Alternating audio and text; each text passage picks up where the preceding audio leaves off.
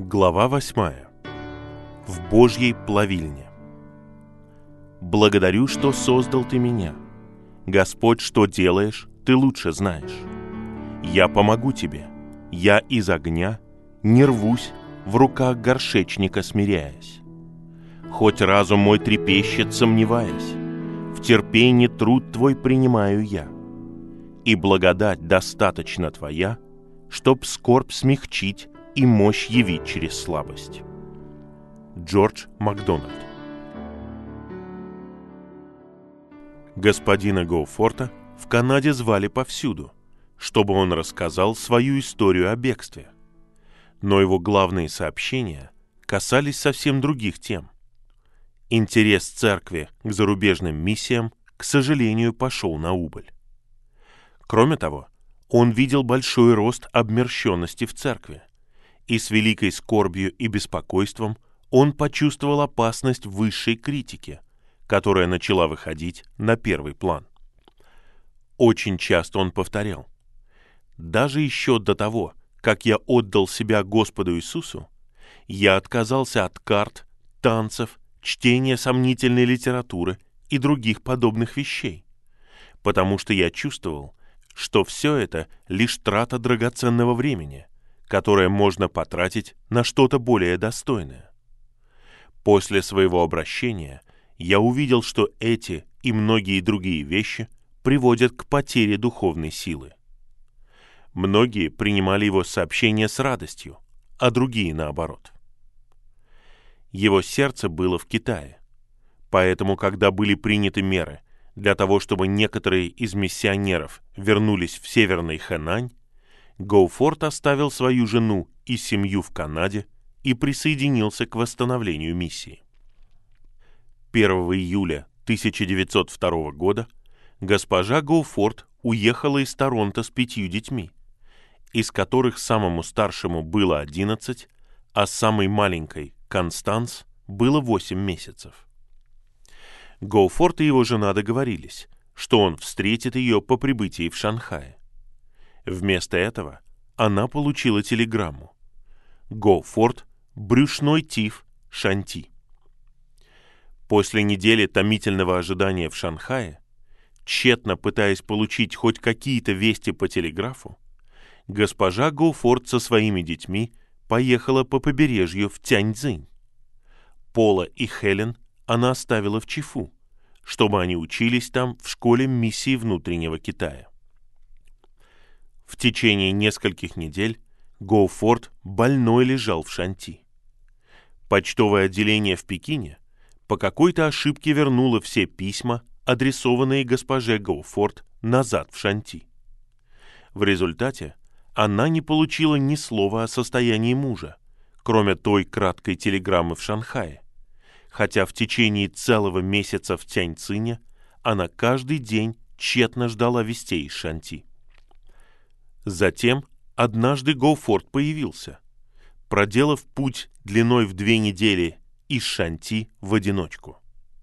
Он выглядел как призрак, истощенный и еще слабый от долгой болезни брюшным тифом, но он был бодрым и радостным. Через несколько дней после того, как Джонатан приехал, я увидела, что он только и ждет возможности, чтобы сообщить мне что-то важное.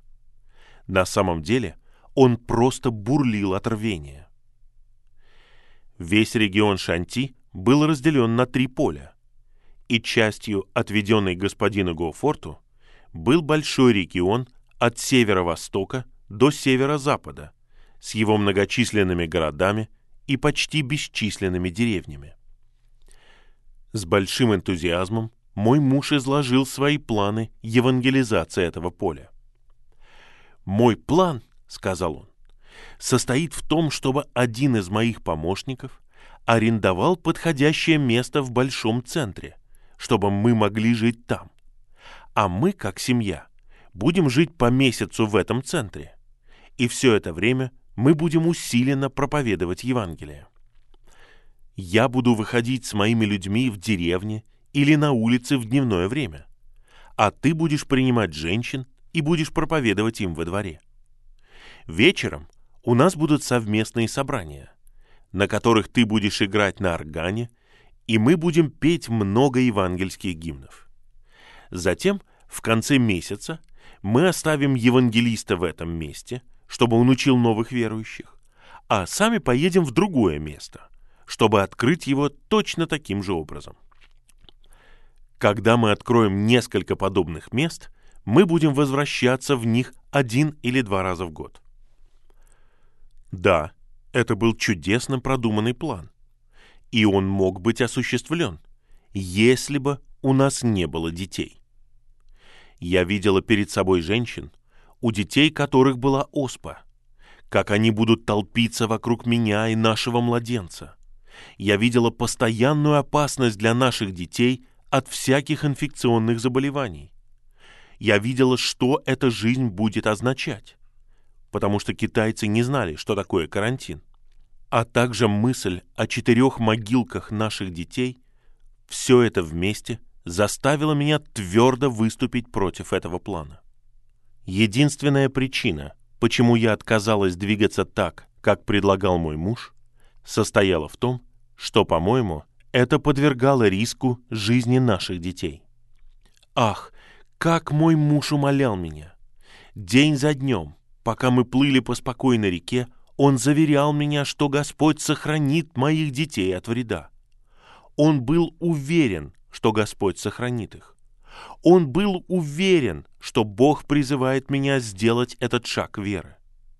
Когда мы достигли конца нашего путешествия, он пошел еще дальше. «Роуз», — сказал он, — «я настолько уверен, что этот план от Бога, что я даже боюсь за детей, если ты не подчинишься его призыву. Самое безопасное место для детей — это путь долга. Ты думаешь, что ты можешь сохранить своих детей в безопасности в комфортабельном доме в Шанти. Но Богу, возможно, придется показать тебе, что это не так. Но Он сможет сохранить и сохранить детей, если ты доверишься Ему и сделаешь шаг верой». Мы приехали в наш дом в Шанти в субботу вечером. В воскресенье утром я оставила детей с верной госпожой Джан, которая спасла маленькую Руфь от ударов боксеров. Два часа спустя я вернулась, и меня встретила госпожа Джан со словами: «Уоллес заболел».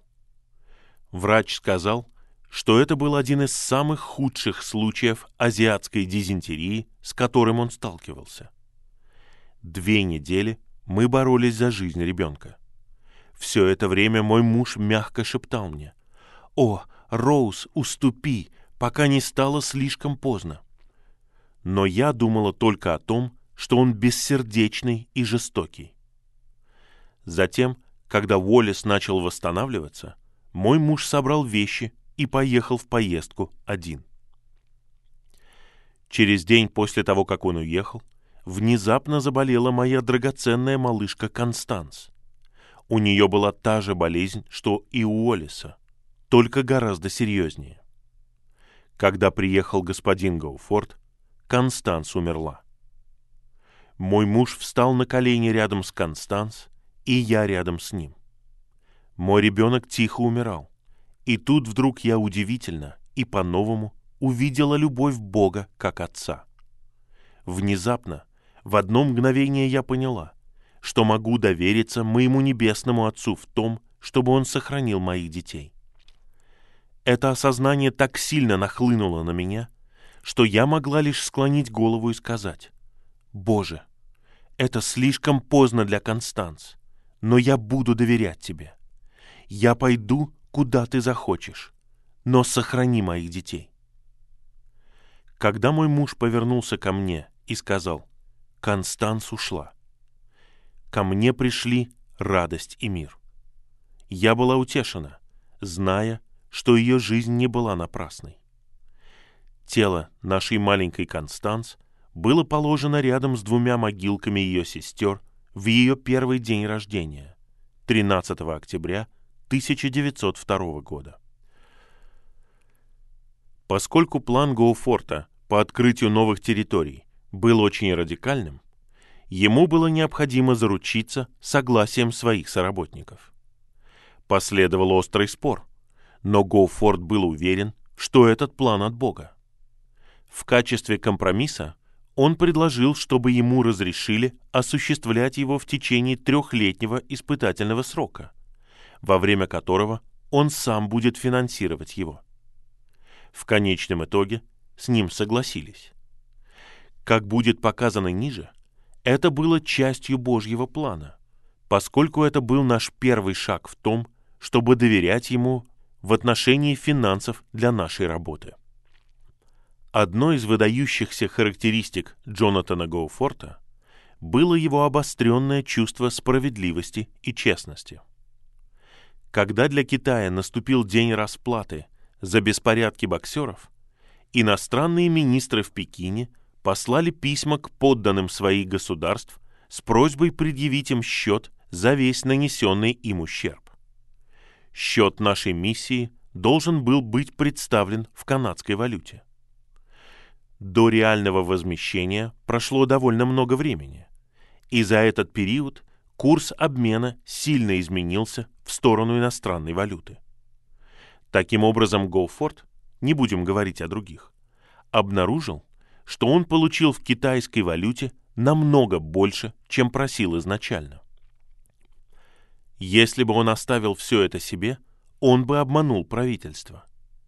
Если бы он вернул излишек в Пекин, вероятно, это означало бы, что деньги оказались бы в кармане того, кто получил их. Поэтому он решил использовать этот излишек в какой-то мере на благо китайцев. Он купил участок земли недалеко от здания миссии и построил несколько двух- или трехкомнатных китайских коттеджей, где могли бы жить сотрудники миссии, такие как школьные учителя, евангелисты и помощники в больнице вместе со своими семьями. Многие годы господин Гоуфорт глубоко сочувствовал этим людям, которые в течение многих месяцев в году были не в состоянии видеть свои семьи. Он попросил с них лишь небольшую арендную плату, достаточную только для того, чтобы платить за ремонт. Каждый коттедж имел свой собственный сад, и по китайской традиции был окружен высокой стеной с главными воротами. Эта деревня мира была завершена, а затем передана миссии. Прежде чем она была завершена, на нее было потрачено в два раза больше, чем тот излишек, который он получил. Но совесть Гоуфорта в этом вопросе была чиста. Поездки проходили с февраля по июнь, и с сентября по декабрь. Для новой жизни было необходимо изменить многое, а кое-что из того, что вся семья любила и ценила, необходимо было забыть, например, цветы, птичку, собаку и кошку. Общий план состоял в том, чтобы арендовать небольшой местный дом в городе, если возможно, с двумя дворами. Какое-то время господин Гоуфорт был готов позаботиться о детях, приезжая в новую и опасную обстановку. Поэтому он решил принять все возможные меры для их защиты. Наш образ жизни и план работы был практически одинаковым в каждом вновь открывавшемся центре. Поскольку мы не могли возить с собой мебель, мы вынуждены были довольствоваться тем, что находили на месте. Обычно это был один стол, два стула, скамья для детей и неизменный кан, кирпичная платформа-кровать во всю ширину комнаты. Когда мы приезжали на новое место, нам нужно было проходить через обычную рутину. В то время как наш повар осматривал в здании кирпичную печь, кого-то посылали за несколькими пучками соломы. Быстро вешали шторы, одну поперек комнаты в той части, где был кан, а другую напротив нее, чтобы отделить так называемый кабинет для господина Гоуфорта. Туда ставили дополнительный стол, если он был. Свежие газеты годились в качестве подоконников. На одном удобно было хранить книги господина Гоуфорта, а другой был как туалетный столик с зеркалом и туалетными принадлежностями. К этому времени приносили солому, которую укладывали на кан. несколько грубых соломенных китайских ковриков поверх более грубых кирпичей или неровного земляного пола и синие хлопковые шторы завершали обстановку. Пока мы занимались всем этим, господин Гоуфорт со своими евангелистами активно готовил место для проповеди. Вдоль стен наклеивали иллюстрированные евангельские тексты. Прямо над платформой для проповеди вешали большую лампу, а за ней или немного в стороне вешали свиток с гимнами. Свиток содержал от двенадцати до пятнадцати простых евангельских гимнов, написанных большими китайскими иероглифами на белой ткани. С той стороны, которая была отделена для женщин, ставили маленький орган. После того, как туда приносили несколько стульев и столько скамеек, сколько можно было достать, место было готово. Мы уже говорили о том, что мы отделяли часть общей комнаты для так называемого кабинета господина Гоуфорта. Это можно было сделать только тогда, когда комната была достаточно большой.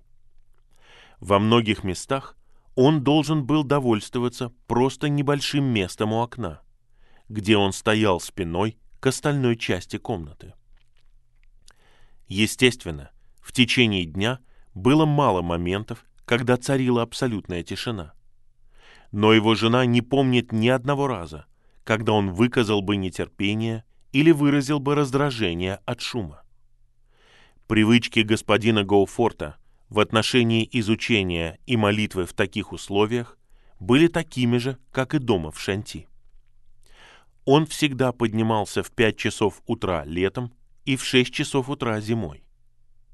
Десять минут отводились ежедневной дюжине, и через полчаса после подъема он начинал свое интенсивное изучение Библии с карандашом и записной книжкой. Завтрак всегда был ровно в семь утра. С восьми до девяти он проводил занятия по изучению Библии со своими евангелистами. Затем он начинал проповедовать Евангелие с группой своих китайских помощников. Когда они уходили в далекие места, они отсутствовали целый день. В начале работы в новом центре он взял себе за правило брать новый отрывок из Писания всякий раз, когда он обращался к языческой аудитории. Мы уже сказали о дневном графике Гоуфорта, но вечернее собрание всегда было большим собранием. Обычно оно проходило в большом неиспользуемом магазине, который полностью выходил на улицу. Одного евангелиста назначали объяснять гимн. При этом каждый вечер брали новый гимн и объясняли куплет за куплетом. Куплет пели, наверное, несколько раз, прежде чем переходить к следующему. Затем, когда разучивали последний куплет, то возвращались к началу и пели весь гимн целиком. Короткое евангельское сообщение и еще несколько гимнов удерживали внимание толпы. Часто евангелисты задерживались до полуночи, отвечая на вопросы любопытных. Как часто говорил господин Гоуфорт, в каждом новом месте, без исключения, где мы жили как семья как минимум один месяц и осуществляли напористую евангелизацию, мы оставили за собой растущую церковь. Эта сельская жизнь, хотя и тяжелая для плоти, постоянно предоставляла возможность увидеть, что может сделать Бог. В качестве иллюстрации можно привести одну из многих историй. Это был наш третий или четвертый визит в Пенчен, важный центр в двадцати милях к северо-западу от Шанти. Поскольку христиане из всех окружающих мест должны были собраться на особое собрание, был воздвигнут большой соломенный шатер. Сильный дождь намочил шатер, и в результате он протекал как сито. Когда мы приехали, погода переменилась, и стало очень холодно и ветрено. Шатер был как ледник, несмотря на две работающие печи. Почти сразу господин Гоуфорт подхватил сильную простуду. Ему становилось все хуже и хуже. У него была высокая температура, сильные боли в голове и груди и затрудненное дыхание. Несмотря на мои протесты, он настоял на том, чтобы ходить на все собрания. Но примерно на третий день он пришел в полдень и выглядел так плохо, что я встревожилась. Он отказался есть и лег, сказав, что будет готов к вечернему собранию. Я была в отчаянии. Тогда, подумав, что господин Гоуфорт спит, я выскользнула из дома и послала вестников, чтобы он собрал христиан в шатре. Когда они собрались, я рассказала им о своей тревоге и о симптомах господина Гоуфорта. В конце я сказала: «Молитесь за него», и разрыдалась. Ах, какие начались молитвы! Искренние, сердечные молитвы, такие, которых я никогда не слышала. Я подумала: определенно, Бог услышит такие молитвы. Так продолжалось какое-то время. А затем, опасаясь, что господин Гоуфорт может прийти, я назвала гимн.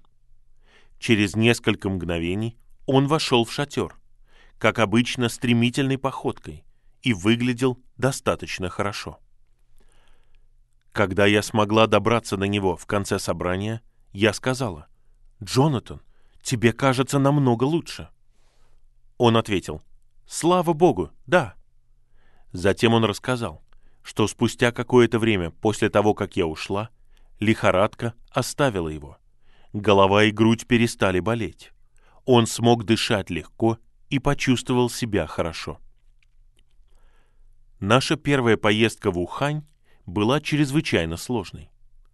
Мы должны были путешествовать на телегах двадцать миль. Но когда телеги начали переворачиваться на ухабистой дороге, мы были вынуждены пойти пешком. Отдельные части дороги были такими плохими, что господину Гоуфорту приходилось помогать возчикам поднимать телеги, чтобы переехать через большие камни. Когда мы, наконец, прибыли туда, мы вообще не могли есть в эту ночь. Мы были так истощены. На следующее утро, при попытке встать, одна из женщин упала в обморок, а другая ощущала последствия этого путешествия в течение многих месяцев. В то утро, довольно рано, со своими помощниками прибыл городской чиновник господин Ян. Он сурово упрекнул господина Гоуфорта за то, что тот привез женщин и детей по таким дорогам в телегах. Он закончил словами: «Отныне мои персональные паланкины в вашем распоряжении. Если вы не будете в полной мере использовать их как для дороги туда, так и для дороги обратно, я буду считать это личным оскорблением». Позднее господин Ян и его жена стали нашими теплыми и близкими друзьями. Однажды господин Ян сказал господину Гоуфорту: «Я не могу понять, откуда у Библии, которую ты дал мне, такая сила. Прежде чем я начал читать ее, я часто выносил несправедливый приговор в суде за взятки. Теперь я должен судить справедливо, иначе я не могу спать».